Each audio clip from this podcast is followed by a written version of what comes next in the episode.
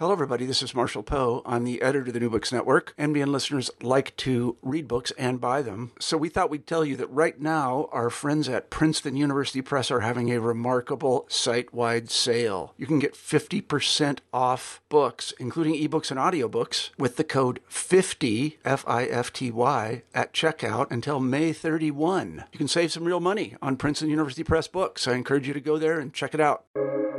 Welcome to the New Books Network.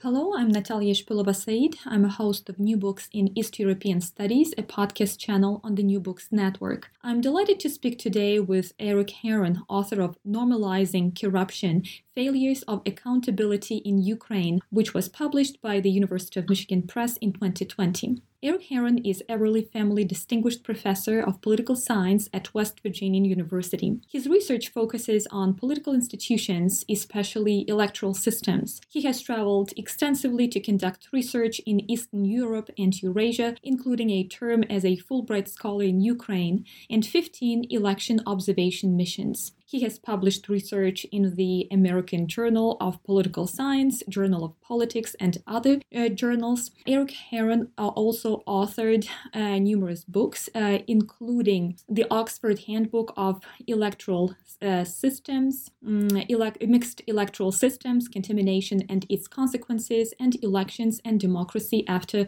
Communism. Hello, Erik, and thank you so much for joining me today. Hi, it's, it's great to join you. Thank you. So, when one speaks about Ukraine, corruption will be mentioned sooner or later, and I believe it will be sooner than later. uh, and uh, in Ukraine, there is hardly anyone who would dispute the fact that corruption is unfortunately one of the constant features of the political, societal, and economic systems of the society in general. And your book offers an insight into the accountability system and you draw attention to elections. Uh, could we start with a brief description of the electoral system in Ukraine, which I understand is a big uh, issue and probably uh, it can be a topic for a separate conversation. Um, in your book, you describe in detail the accountability system in Ukraine, drawing attention to how parties participate in elections.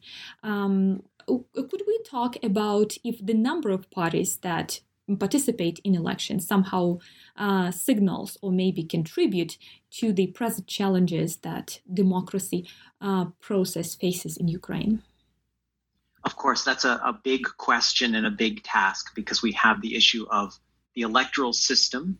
And if we think about the electoral system as the rules that dictate how citizen votes are translated into outcomes or seats in a legislative assembly or a winner of a presidential election. That's a big topic, and Ukraine has indeed been um, unusually prolific in selecting and changing its election rules over time. There's also the issue of election administration. These are the procedures and also the people who are involved in the registration of voters and candidates, the processing of votes, uh, everything from checking identification on election day, passing out ballots, counting the ballots, and so on, and certifying the process. And then, of course, we have the role of political parties, political parties as contestants in elections, and political parties as participants in the election administration process and participants who have a vested interest in its outcome. And we can go in lots of different directions. And maybe, um, which, where would you like me to start? Uh, let's start with the number of uh, political parties that participate in election. Maybe that somehow contributes to this very entangled history of elections in Ukraine. So we do have to think about the what what we mean by a political party, and if you look at the literature in political science on political parties, there are different ways to think about what we might identify as a political party. The, the bottom line is that in general, we define organizations that are seeking office using a particular label as a political party. We have this expectation that they also have a platform or an ideology that's clearly defined that can be differentiated from other political parties. that they have an organization, that they serve as a conduit of information from voters to government and, and back and forth, that they serve in the governing process, and so on. There are lots of characteristics we associate with parties. And if we look at the landscape in Ukraine, we can see that you know some parties over the period of independence have approached this uh, level of a political party that meets many of those criteria. But we also have a large number of organizations that participate in elections that have labels that fall short of what we might consider a kind of developed, organized political party. Mm. And in the book, I talk about uh, a particular subtype of these parties, the, the technical parties. And they, they are not unique to Ukraine, perhaps, but they are prominent in Ukrainian politics. And what we see them doing is many things. I focus on their role in election administration. But famously, political parties have been formed whose names are quite similar to more common political parties or, or, or better known political parties. And these technical parties or clones might be attempting to draw votes off from the major competitor. Uh, in election administration, because political parties have the right to membership on precinct electoral commissions. There's an incentive for there to be this proliferation of parties. And major parties have partnered with these ephemeral organizations. They may not be organizations, they may be essentially a name that is registered as a party, but not exist much beyond that. To populate these commissions to try and push uh, the process and the outcomes in the direction that the major political parties want. And this is a phenomenon that has uh, been present over time and has changed a little bit over time. So, just to kind of summarize, you know, Ukraine has had a history of many political parties. It's only had a handful of truly competitive political parties that have bear some of these hallmarks that we think about with a political party in Western Europe or in North America, uh, some of the characteristics I listed earlier. But there are many other competitors who are called political parties who affect the results in different ways that are less developed and you know from my perspective both create problems and also solve problems in the Ukrainian political process and it's that tension between their their contribution to problems and their the need to have them around to solve problems that is um, kind of the foundation of what I talk about in the book. Mm-hmm, mm-hmm. So when we talk about many political parties in Ukraine, we're probably talking about like hundreds of them. and well, sure, sure, over time for sure, we we are talking about 100s mm-hmm. uh, and uh, uh, in your in your opinion, what would be a productive way to manage this plurality uh, in terms of political uh, parties? Because if uh, some parties are banned or prohibited, there will be an issue of freedom of speech, and this factor will be used and abused by many other parties. So, in your opinion, what would be some, what would be uh, some maybe measures that would somehow help balance this kind of plurality, which, like you pointed out, uh, all these political parties exist, but many of them are quite technical and they probably contribute to some further problems and issues rather than help solve them. Right. And I think the key point that you raised is to try and find balance. Mm-hmm. At, at, in, in one of the chapters in the book, I talk a bit about how technical parties' participation in election administration can influence outcomes, or at least appears to influence outcomes in ways that we that they shouldn't. In other words, uh, when technical parties and their partners, major parties, dominate the officers, and, and every polling place has a set of officers and a set of members, and they make decisions about how the ballots are going to be processed in those polling places. When there's dominance by a political party and its technical parties, they tend to do better in those polling places. And that is a troubling sign that underneath the process, we, we're seeing some kind of manipulation. And I can say that I have observed this type of manipulation as an election observer in past elections in Ukraine. So, so there is a problem that that needs attention. But I also agree with the underlying premise of your question, and that is if we have a democratic society, we have to be very careful about limiting political parties administratively or, or through through a through a legislative process. And so what's the the balance that we can strike between having too many parties and too many parties of a particular type and not having an overbearing governance structure that is dictating which parties are acceptable and which parties aren't acceptable. And there are a couple of things that I think Ukraine should consider. Mm-hmm. And one one quick side note, I'm not Ukrainian and I respect the fact that I'm an outsider. And I want to be very careful about making recommendations about what Ukraine should or shouldn't do. It's really up to the Ukrainian people to decide what they should or shouldn't do. All I'm trying to do is to bring a perspective from an outsider, a perspective from a political scientist who um, has had a long association with Ukraine. I'm a big fan of Ukraine, um, and I I know it, it can be a successful country, a successful democracy. I have seen the country.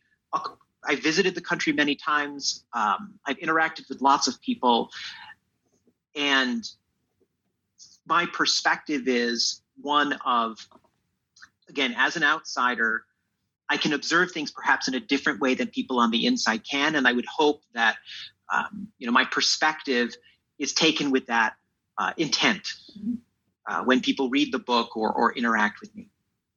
But getting back to the question of, of political parties and, and then how do you manage it? So one method to affect the number of parties is to alter or modify the electoral system. We know that electoral systems can influence how many parties participate and how parties participate. And I'm not here to tell Ukrainians which electoral system they should have. There are pros and cons to every electoral system. But I would implore Ukrainians to, to think about one thing. They should stop, and this is a political politicians uh, and citizens, they should stop changing their electoral system, mm-hmm. settle on an electoral mm-hmm. system, and adapt to the rules and incentives that are provided by that electoral system. I think one of the problems, and I point this out in the book, is the instability in the electoral system creates problems for accountability and the development of accountability. And it will also help the electoral system stabilize uh, if the rules are consistent. So that's one way to address this question of political parties without banning certain types of parties.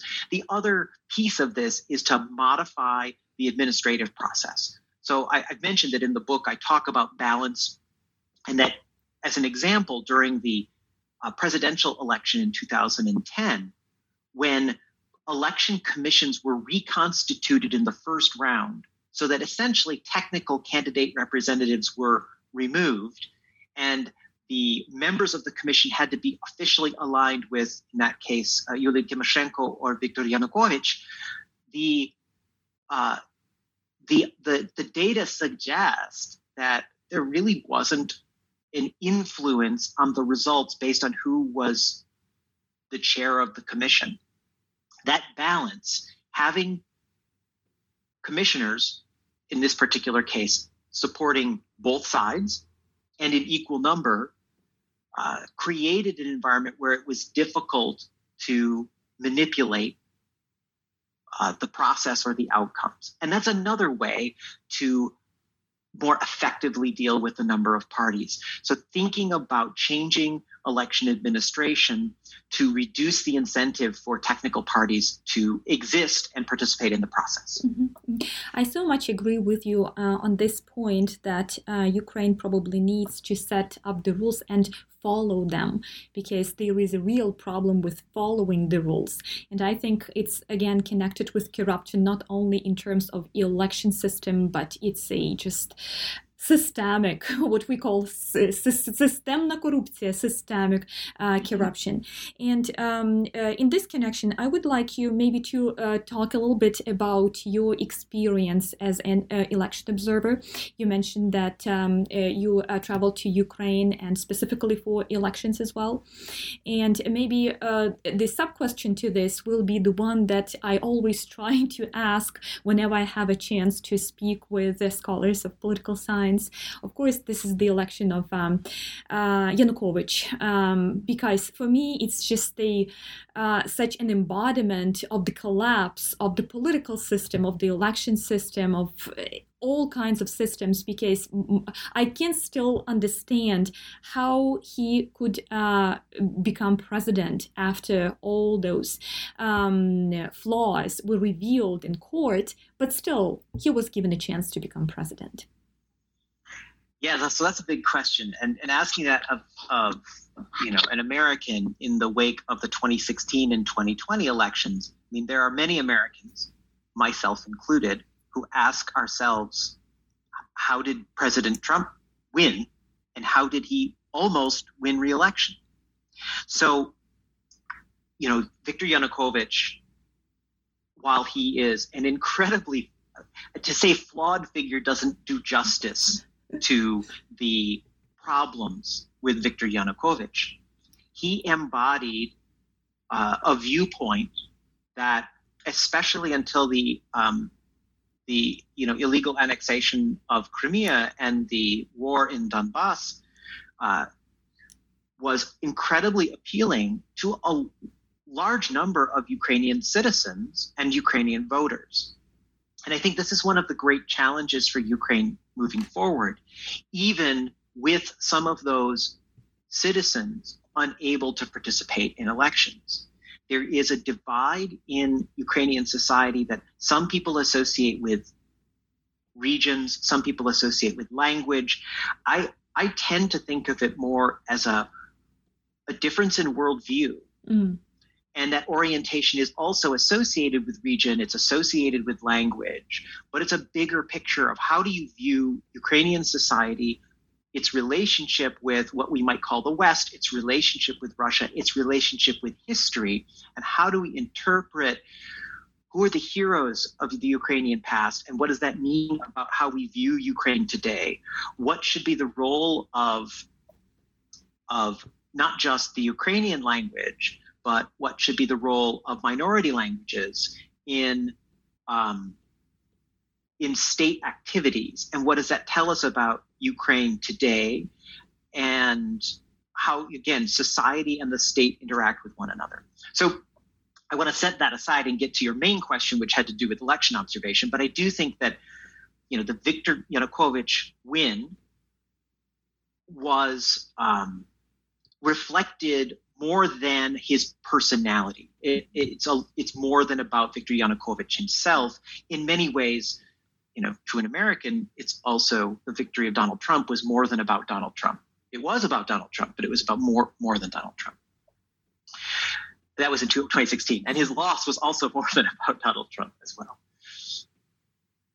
So, about election observation, one of the great opportunities I've had over my career is to serve as an election observer many times in Ukraine, but in other countries as well.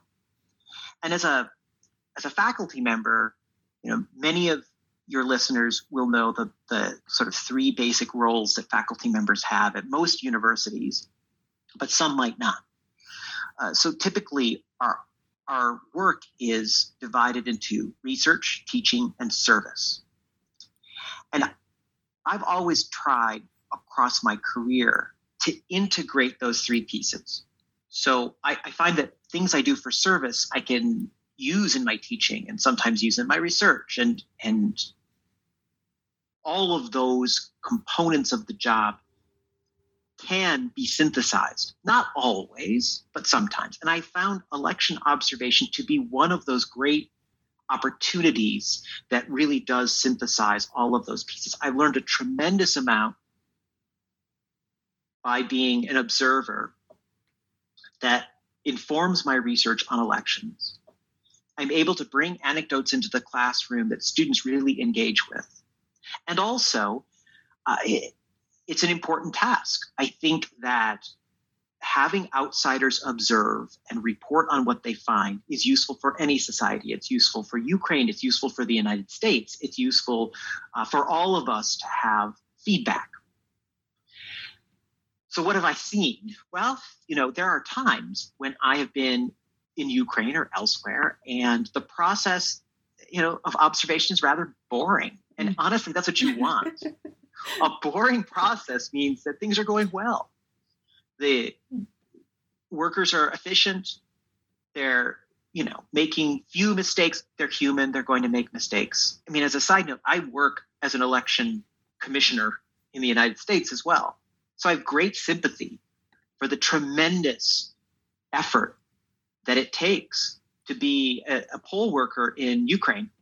I mean i think about this every time i'm working an american election because i get there at the polling place you know, five, five thirty in the morning, but I'm home by nine o'clock at night, and my mm-hmm. job is done. Mm-hmm. And at nine o'clock at night, in every election I've ever observed, the, the work is just beginning mm-hmm. because all of the votes are hand counted. Mm-hmm. Again, in the elections that I've observed. So, what have I seen in Ukraine? Typically, typically, I see really dedicated citizens and public officials trying to do a good job. That does not mean I haven't seen significant problems as well. And there have been times um, in 2004, for example, I was in Kherson uh, observing elections both in villages and in urban areas. And there were many efforts to intimidate voters, to stuff the ballot box, or to alter results in ways that would be helpful uh, to Viktor Yanukovych in that particular election. In other elections, I've seen chairs of polling commissions, officers on polling commissions, members of polling commissions participating in efforts to steal the vote mm-hmm. uh, during local elections in, in Odessa, for example. And I, I don't say this to suggest that elections are always fraudulent in Ukraine. In fact, it's been impressive to see how the process has improved over time. Mm-hmm. But uh, there's still a lot of work to be done. And I think that the process of observation, as I mentioned, is incredibly instructive to me as a researcher, as a classroom instructor, and also as someone who wants to uh, contribute to the international community and, and use some of the skills and expertise I have to um, to help inform Ukraine or other uh, countries uh, on on best practices for elections. Mm-hmm. Yes, uh, overall, the uh, 2019 election was recognized as fair and democratic, uh, but uh, still, uh, this topic about corruption is uh, our everyday conversation. So, what are the roots of corruption, in your opinion? is it somehow connected with the Soviet legacy as well? Because you um, a little bit touch upon this in your book as well. Yeah, I mean, I think that one, one thing we need to recognize is while the book focuses on Ukraine, mm-hmm we can see elements of corruption or you know the practices that I call normal normalized corruption outside of Ukraine as well. Mm-hmm. So if we think about a couple of things, first of all, corruption. If we think about corruption as a the use or misuse of public office for private gain, and we can measure gain in many different ways. We see that in advanced democracies. We see that in authoritarian societies. We see it in societies that are in transition. And also, if we think about the question of accountability and, and the notion that people who hold power should have to justify their decisions and that they should face rewards or punishments for the decisions that they make. You know, what I observe in Ukraine, you know, there are some uniquely Ukrainian manifestations of both corruption and accountability. But it's a it's a it transcends you know, human societies. So, where does it come from in Ukraine? Well, it comes in some respects from the same place it comes from anywhere mm-hmm. in any society, and that is people who have power will sometimes try to take advantage of that power. But in the Ukrainian case, I also believe that there are some experiences from the Soviet Union that ha- have influenced practices in Ukraine over time. And I talk about some of those uh, in, in the book. And there are some post Soviet practices that are not unique to Ukraine, things like um, the use of kompromat in, mm-hmm. in um, efforts to undermine political opponents. And we can trace those back, you know, at least to late Soviet times. And, and, and certainly it's a common practice across post Soviet states. And we know that that term has been used more recently in, in discussions of Western European politics and US politics.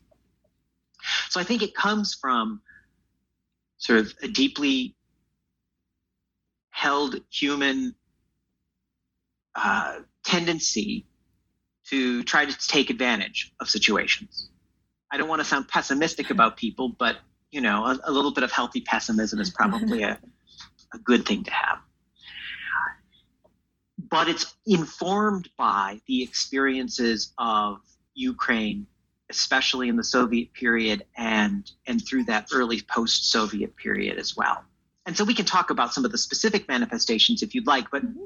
as a kind of general characterization, um, I think that's that's the Ukrainian flavor of corruption comes from from both of those uh, both of those elements. Mm-hmm. Um, and um, uh, you also mentioned some organizations that monitor the corruption uh, that currently takes place.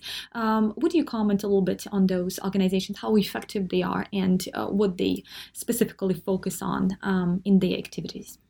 I think one of the most really incredible and positive developments in Ukraine since independence, but especially uh, maybe in the last decade to decade and a half is the development of an incredibly robust civil society. Mm-hmm.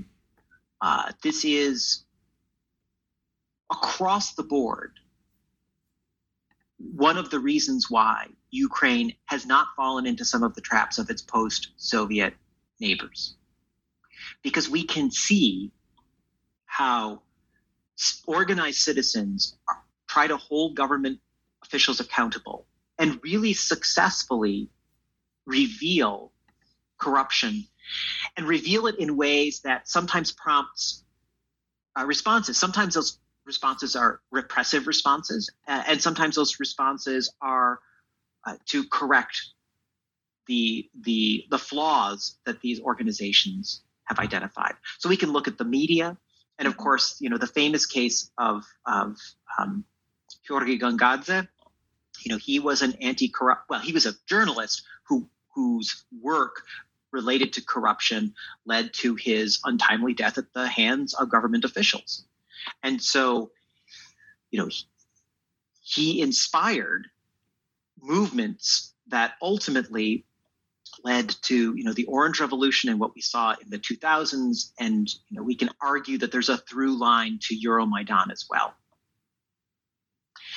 We also have organizations that have emerged.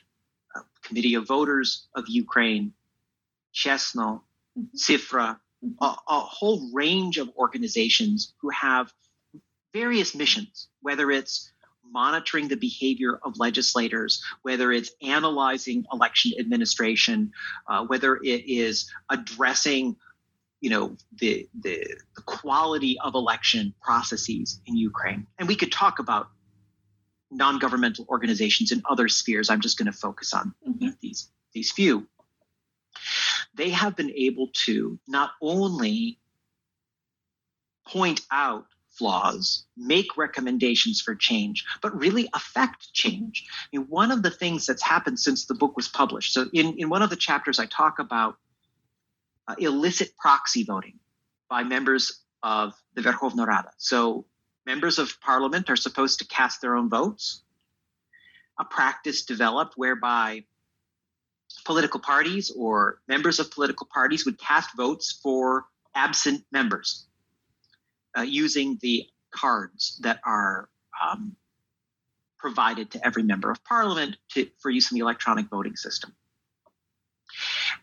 And a non governmental organization would report on these events, publish video evidence of it occurring. And um, this is a practice that was not just associated with the old Party of Regions. It it was a practice that was fairly widespread for all sorts of reasons uh, that I talk about in the book.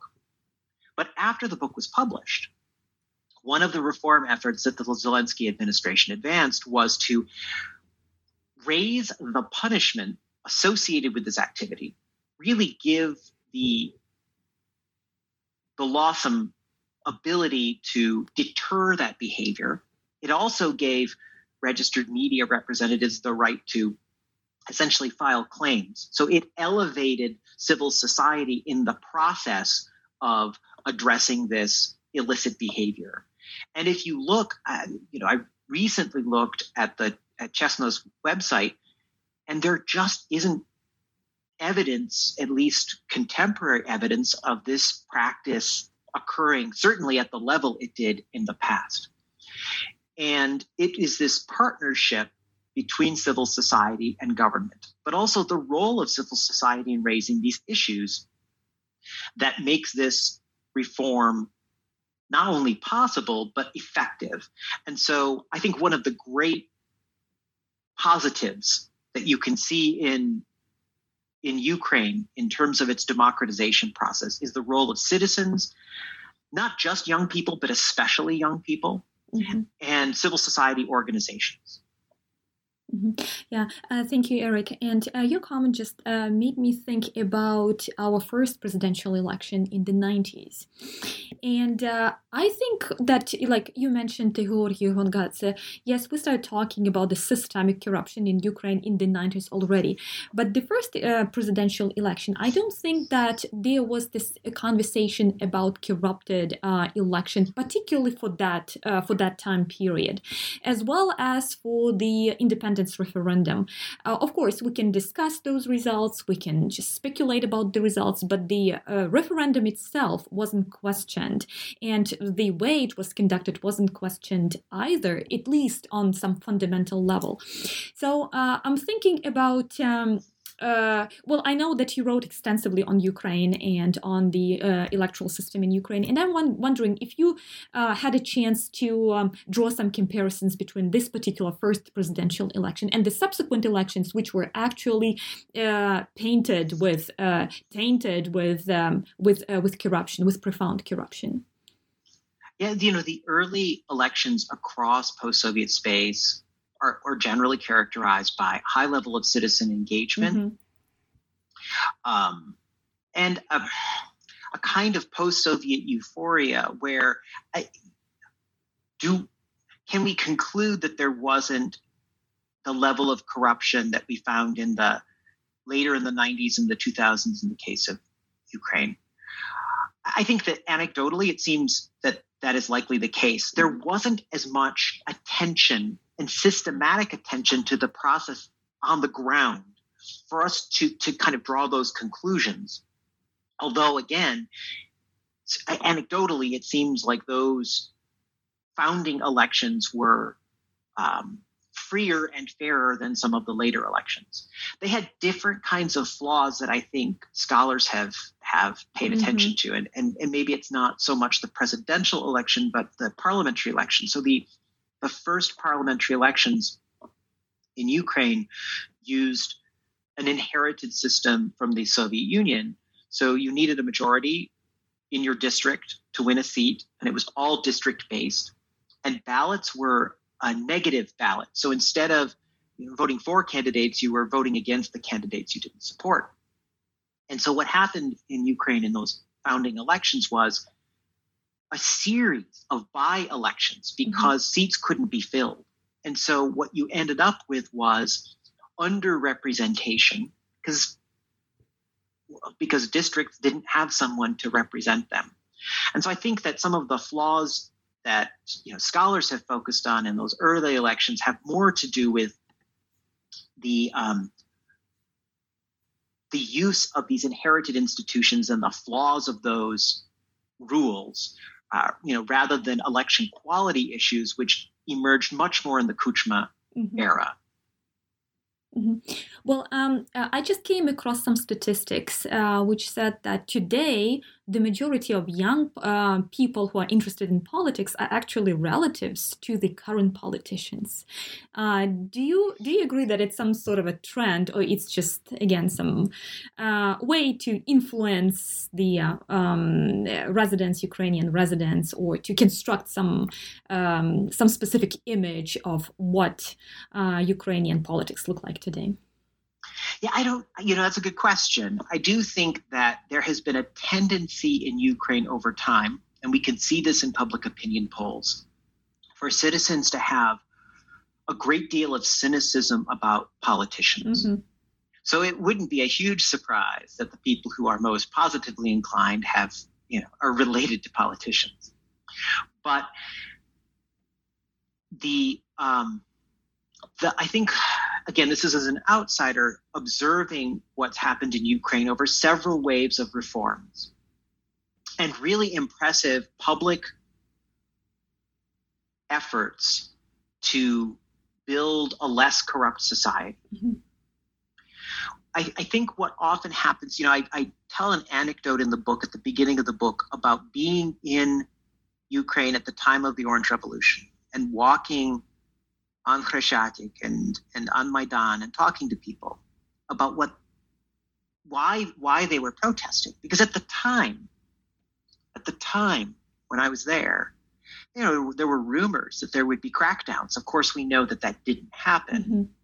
uh, but but there were reasons to believe that participation in this protest movement could come with some punishment.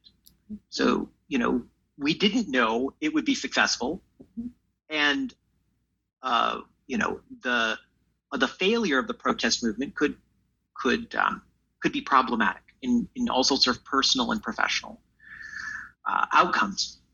And so, um, what what has always you know impressed me is the willingness to take those risks, mm-hmm. but at the same time I found when I talked to people then or I talked to people in the wake of Euromaidan is, and I, I don't think this is a Ukrainian phenomenon uniquely, but there is a, a tendency to ascribe to the public officials who come in the wake of these big events. So Viktor Yushchenko in the case of the Orange Revolution, or uh, President Zelensky in the case of, you know, Euromaidan, Poroshenko, and then Zelensky in the case of Euromaidan a belief or a desire for the problems to be fixed mm-hmm. and hope that things will be better, but not really a concrete sense of what is possible. And so, an inevitable sense of dissatisfaction or betrayal when the problems don't go away. Mm-hmm. And you know, we see this especially with um, President Zelensky, who rode this wave of anti-corruption of an anti-corruption campaign and uh, you know a set of hopes and beliefs that he could come in and really change politics as usual. And and uh, I, I again don't want to be cynical about what can be accomplished but when he was elected and when um, servant of the people won um, its you know impressive victory in parliamentary elections i said to myself that you know people are going to be disappointed. Yeah. It, it, uh, changing the status quo and dealing with corruption is is much a much longer term challenge. Right.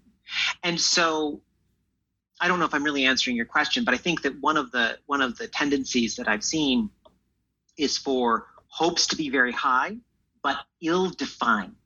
And high, ill-defined hopes can't be satisfied. Mm-hmm. And I hope that as time progresses that that people's hopes for a better future can be channeled into much more clearly defined and, and readily attainable outcomes so that you know progress can be made progress tends to be slow mm-hmm. revolutionary change and revolutionary progress is pretty rare. And so stability over time will facilitate this. And again, I, I, I, the development of kind of realistic goals for politicians to achieve uh, will be, um, you know, will be more productive, I think, for the Ukrainian people as they as they move forward. Mm-hmm. Yeah, I think that your prediction in terms of uh, people's disappointment with Zelensky and his administration is coming true, because it was such, a uh, drastic collapse of his uh, of, of his support and uh, of, of, support of, he, of him and his administration at a time. Um, you also mentioned in your book that Ukraine is a valuable case for the study of the uh, transition towards democracy, and how's uh, Ukrainian case in terms of attempts to overcome corruption, which may seem systemic differ from other countries such as Baltic countries, Georgia and Russia. And of course, Baltic countries are probably a different case because Soviet presence was always defined as occupation in the first place, which wasn't true probably for Ukraine. But however, today we have this current conversation to present um, Soviet presence as occupation as well well, there's certainly at least a part of Ukraine that mm-hmm. has that parallel uh, circumstance with the Baltic states. Um, and so, while all of Ukrainian territory we might not characterize in that way, you know, certainly a part of it has a similar uh, historical uh, um, sort of relationship with the Soviet Union as the Baltic states did. I think that we can draw some important lessons from Ukraine's neighbors. And one of the things I tried to do in the book was when reflecting on accountability, corruption, reform, to to to kind of establish realistic com- points of comparison. It's not fair to Ukraine, to Ukrainians, to um, set the goal that they look like Norway mm-hmm. in mm-hmm. five years or ten years. Uh, the process of reform does take time. But neighbors like the Baltic states, like Georgia, can provide some examples of both things to do and things not to do. Mm-hmm. It, and also, we have to be careful about the parallels because, for example, with the Baltic states, they had this inherent advantage of a clear invitation to Europe and a mm-hmm. pathway to Europe that could propel anti corruption movements forward and reforms forward, where Ukraine does not have that kind of an invitation. Now, Georgia is in a similar situation as Ukraine when it comes to you know, invitation to Europe. And Georgia took a different path on its anti corruption reforms than did the Baltic states. Took a much uh, more draconian approach in many mm-hmm. ways mm-hmm. to corruption. And I was in Georgia in 2004 and I went back in 2008 and you could see tremendous change um, in terms of even just petty corruption. As I was trying to leave the country in 2004, one of the border guards was attention, essentially trying to shake me down for a mm-hmm. bribe and nothing like that um, w- was occurring, at least from my observation, uh, just a few years down the line. But the costs were tremendous, mm-hmm. and the fate of President Saakashvili and his experience there, you know, shows that the costs were very, very high for for for Georgians. So Ukrainians have some examples to to look on, uh, to look toward. And they've taken some of those examples in many respects. I mean, having independent anti corruption agencies and so on draws from the experience of some of the Baltic states. And um, they were successful in rooting out corruption. The goal of anti corruption reform isn't really to get rid of all corruption.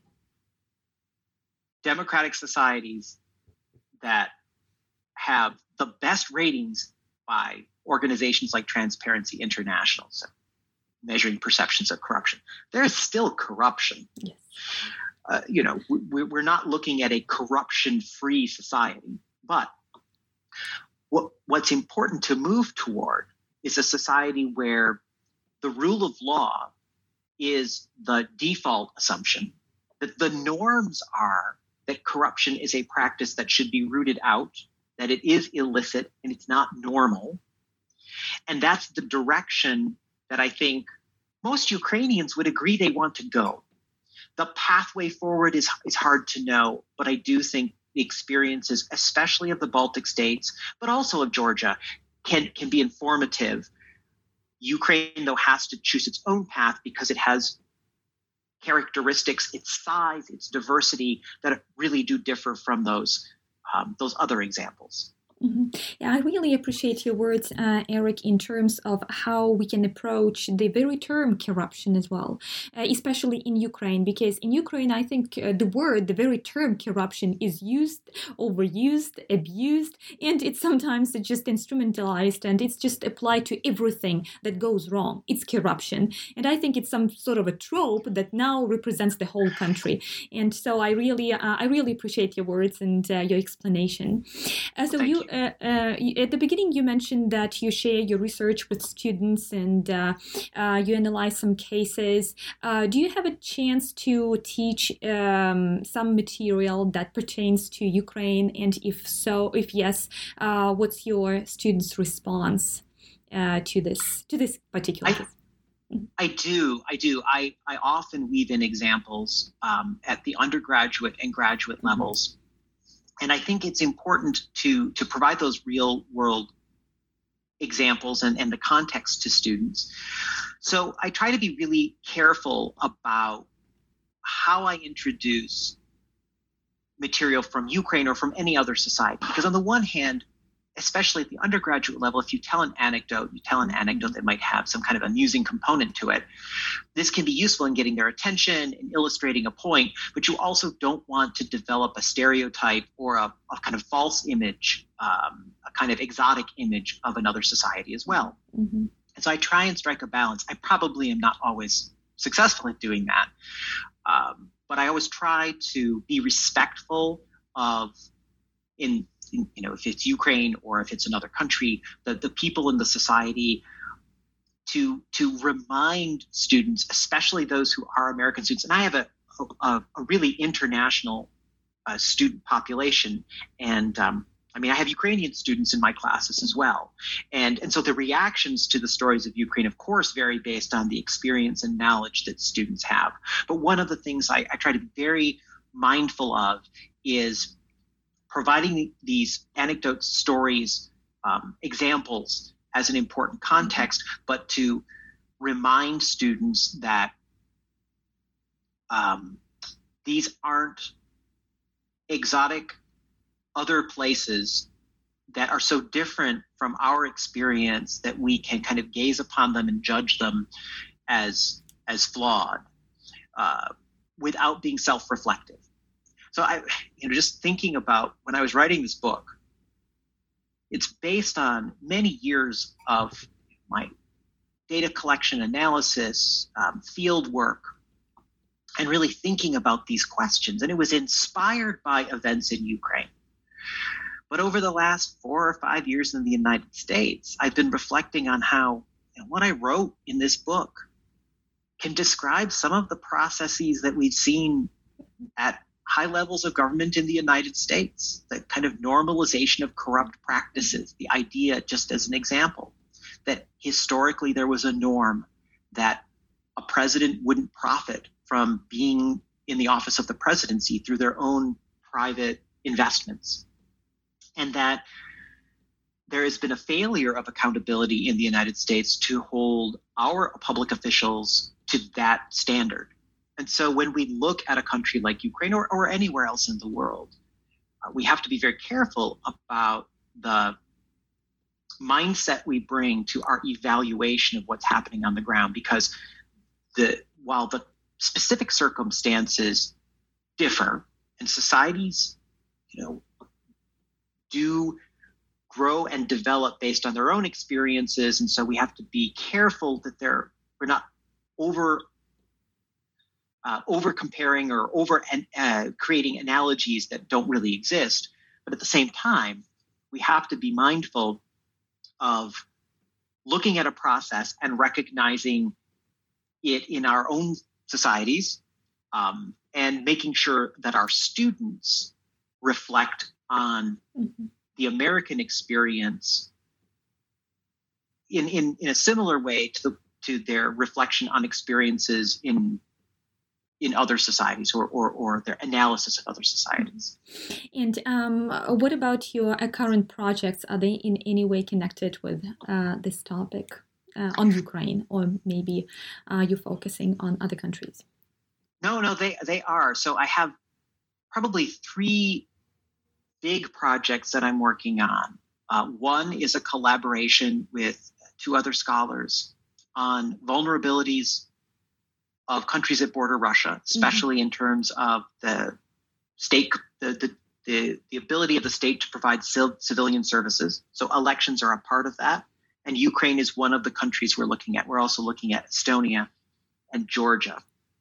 I'm working on a project with a colleague in Germany on ballot design and its effects. That one is less Ukraine focused, although um, it certainly is relevant for the study of elections and practice of elections in Ukraine. And then the third project is with a colleague at the University of Oslo, which is supported by the Norwegian Research Council, and it deals directly with Ukrainian politics and society uh, post Euromaidan. So I have many many things c- coming uh, coming down the line, and most of them uh, most of them involve Ukraine directly or indirectly. Mm-hmm. Well, I hope you'll be able to travel to Ukraine soon. I do too. Thank you. well, thank you so much for for this conversation today, and thank you so much for your book. Uh, that well. Um, corruption usually in Ukraine is used on everyday terms and it is accompanied by a lot of emotions, different emotions. But uh, your book is an excellent contribution in terms of how uh, we can uh, talk about corruption on some academic level and how we can approach these problems uh, academically so that we can cope with them instead of just uh, uh, getting emotional over the system which is flawed and which is corrupted from from top to bottom bottom. Thank you so much, uh, Erik. Thank you very much. Uh, today, I spoke with Erik Herron about his book Normalizing Corruption Failures of Accountability in Ukraine, published by the University of Michigan Press in 2020. Thank you for listening to New Books in East European Studies podcast channel on the New Books Network.